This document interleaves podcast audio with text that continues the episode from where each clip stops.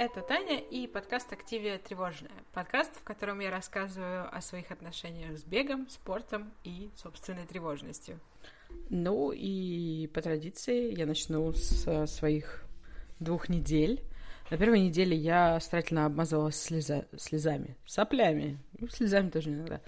И я проснулась во вторник или в среду утром с соплями по колено, поняла, что отлично, весело.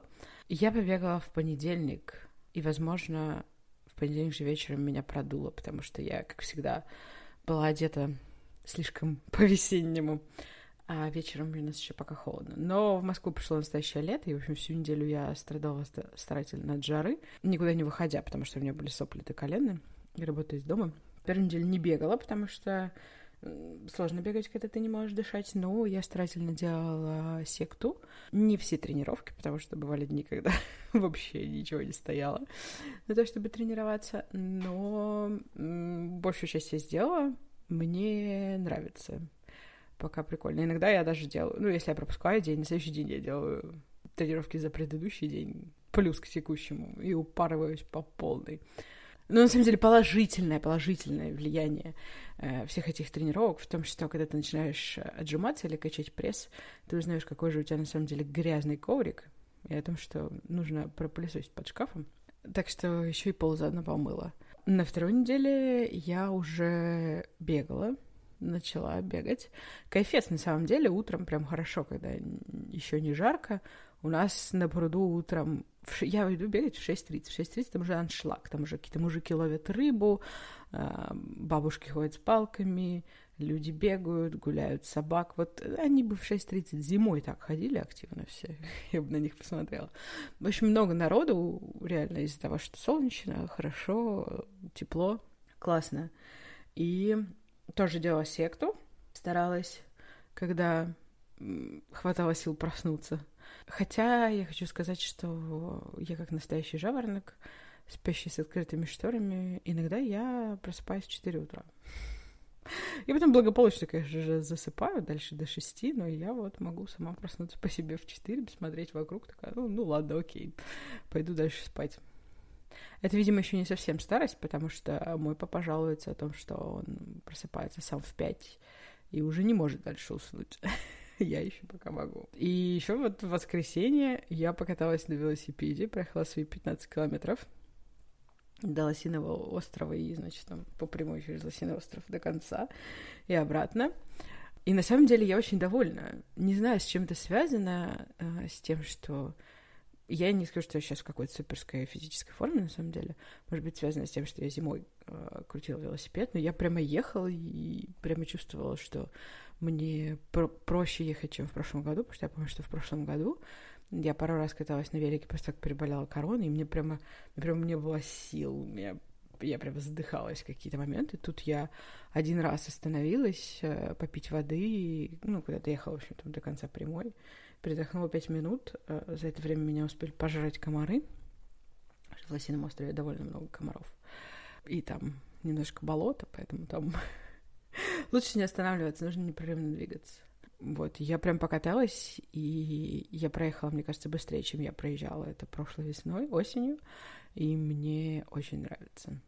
Я прям неожиданно для себя кайфанула на велосипеде. Завтра, конечно, мне будет болеть задница, но об этом мы узнаем завтра. У меня была, ну, такая промежуточно последняя сессия с диетологом.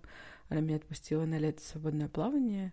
Мы с ней как-то выработали определенный график питания и определенные там правила и, и методы еды для меня и готовки, и я буду стараться им следовать. Хотя вот я выхожу на этой неделе в офис на две недели перед отпуском.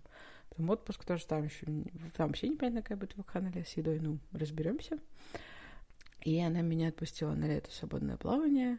Так что план на лето стараться есть по графику и, и побольше двигаться.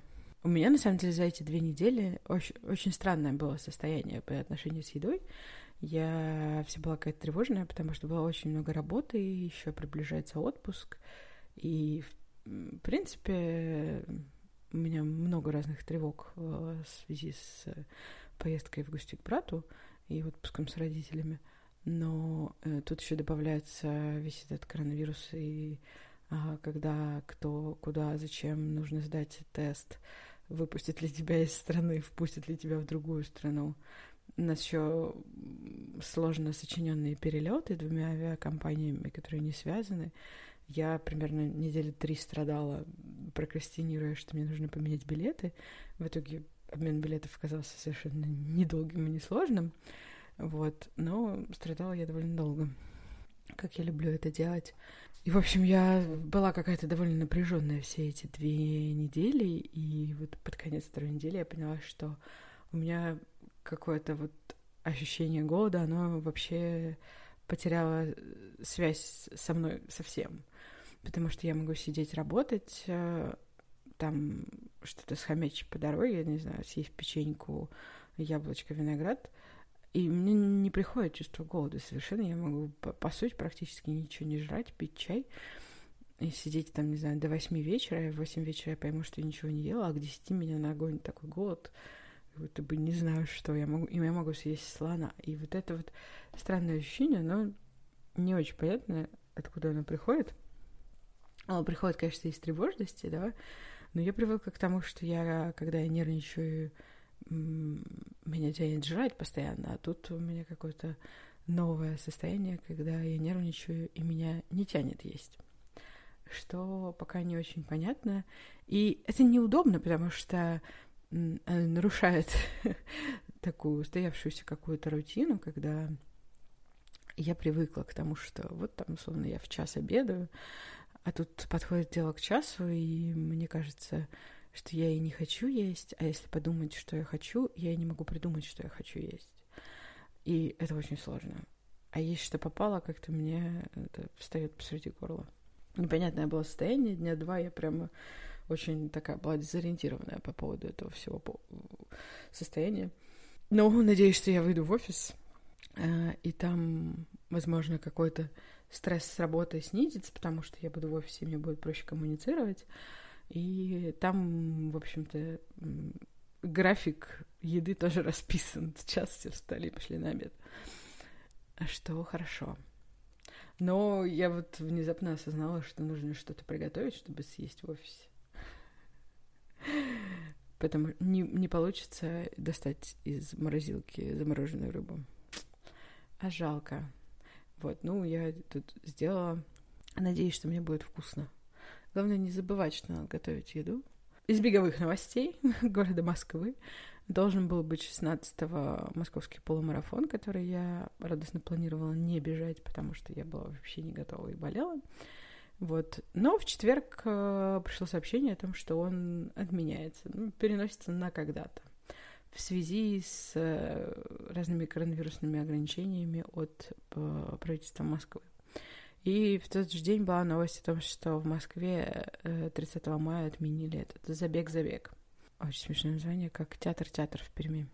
Все сразу напряглись, потому что это очень напоминает прошлый год. В прошлом году все забеги, которые были там с апреля по июль, они все перенеслись на август. И тут э, забег сказали, что переносится не на когда-нибудь. Когда-нибудь мы с вами увидимся. Все дела. Пока ничего, правда, не сказали про ночной забег, который должен быть 16 июня. Вот. Но если он перенесется, то будет прикольно, потому что я тогда на него смогу попасть. потому что так я на него не попадаю, потому что я буду в отпуске. И единственное, забеги в Питере пока не переносятся. Так что я начала реально думать, может быть, в июле съездить на Белую ночь и сбегать десяточку. Потому что, похоже, в Москве в ближайшее время ничего нельзя будет пробежать. Что, конечно, прямо грустно. Такова, похоже, наша судьба в эти коронавирусные времена.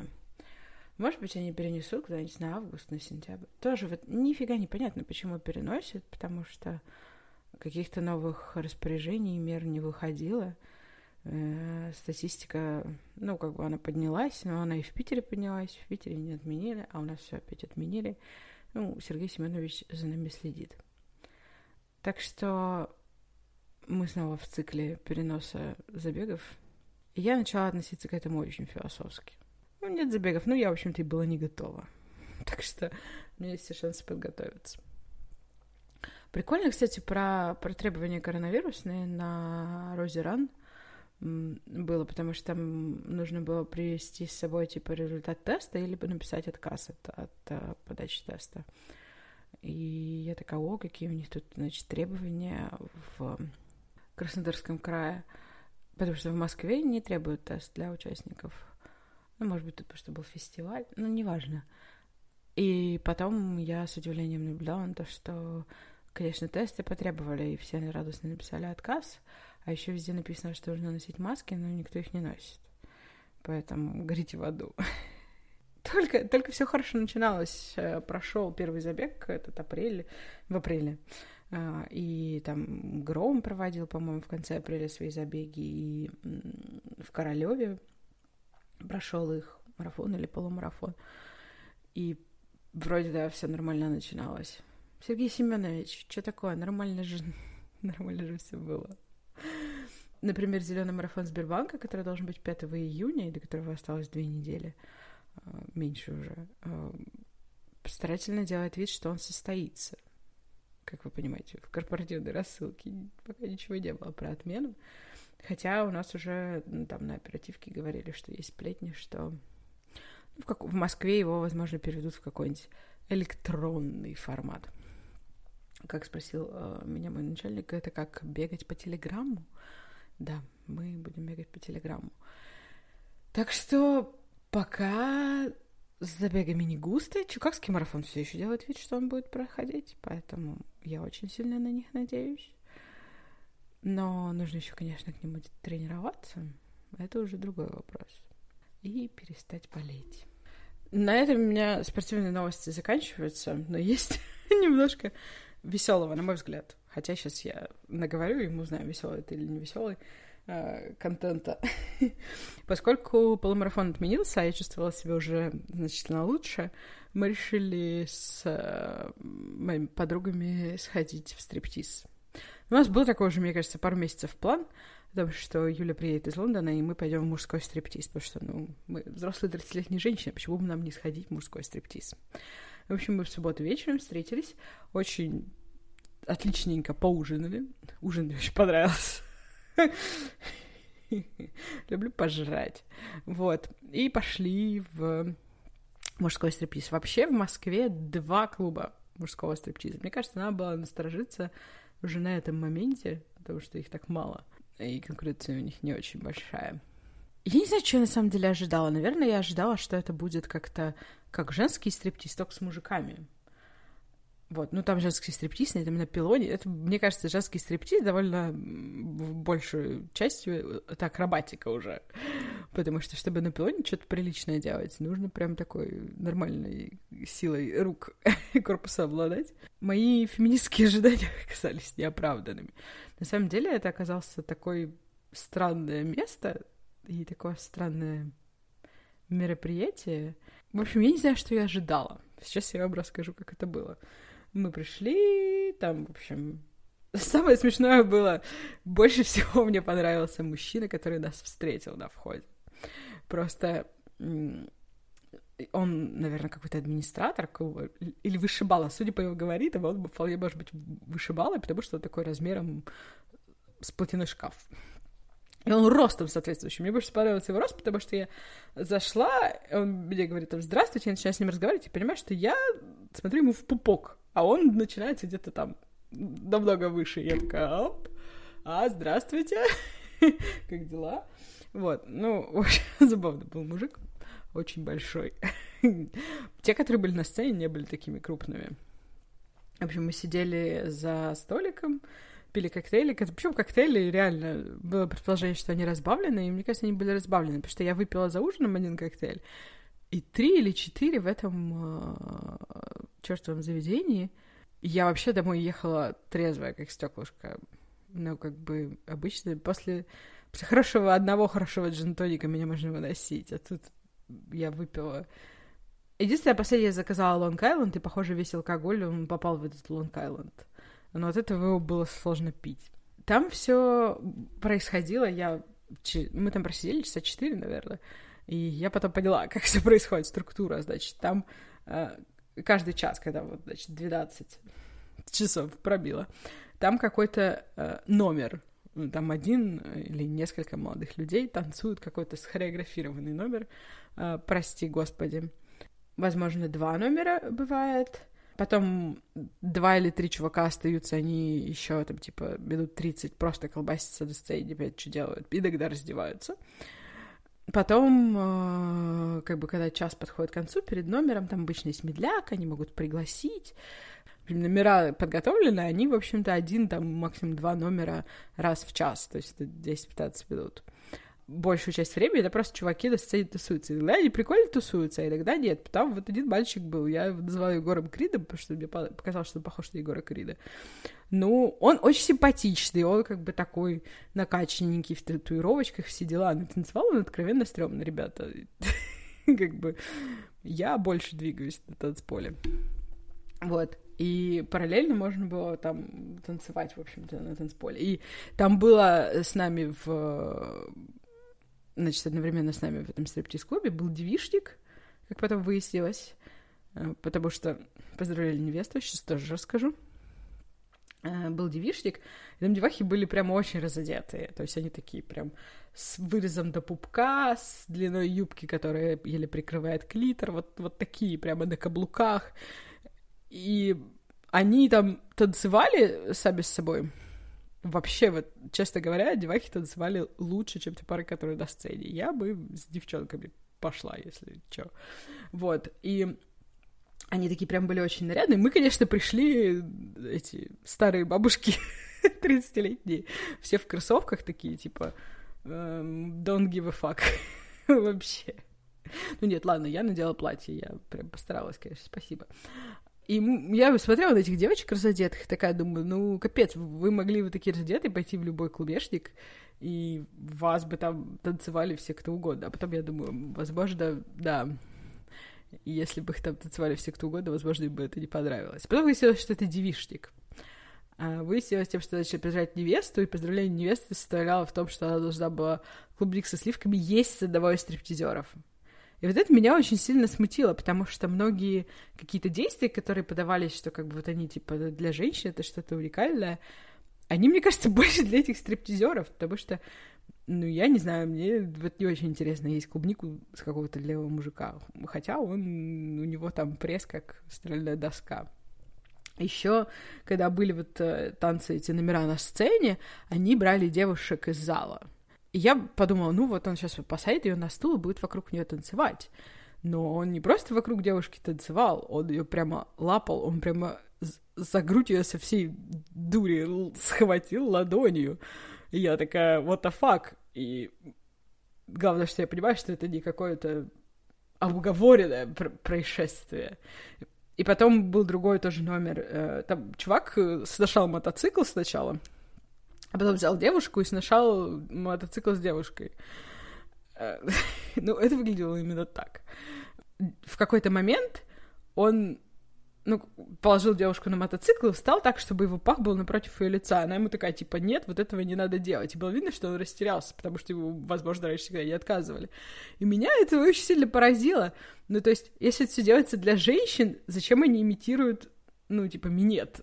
Мне кажется, нужно имитировать кунилингус, чтобы, типа, ну, он должен доставлять женщине удовольствие все таки если это должно быть интересно женщинам. Ну, короче, девок лапали на сцене, большей частью, очень странно. Причем девушка такая, было видно, что она на веселе, но она в какие-то моменты, ну, типа, просто такая, типа, нет, не надо этого делать. И видно было, что мальчик растерялся. Возможно, ему раньше никогда не говорили, что не надо так делать. Пара номеров было прикольных. Один номер был очень классный. Там был какой-то психодел, в какой-то, не знаю, мир матрицы, полуголые мужики в противогазах под э, странную электронную музыку колбасили в зеленом свете. Мне очень понравилось. Там казалось, что какой-то танец поставленный хотя бы. Не просто трахание мотоцикла. А те, которые просто там тусовались на сцене какое-то время, там было несколько парней, которые прям прикольно танцевали, и как-то все это было интересно. Но при этом ты понимаешь, что они все это делают ради того, чтобы ты взяла у них приват, потому что они зарабатывают в основном на приватах, и там, там еще другие есть пункты меню главное правило в этой ситуации, когда ты смотришь какая-то отсюда сцена, не смотреть им в глаза, потому что они начинают с тобой заигрывать, как бы, и, типа, потом могут подойти и, там, не знаю, пригласить потанцевать и начать намекать, что, может быть, приват возьмем.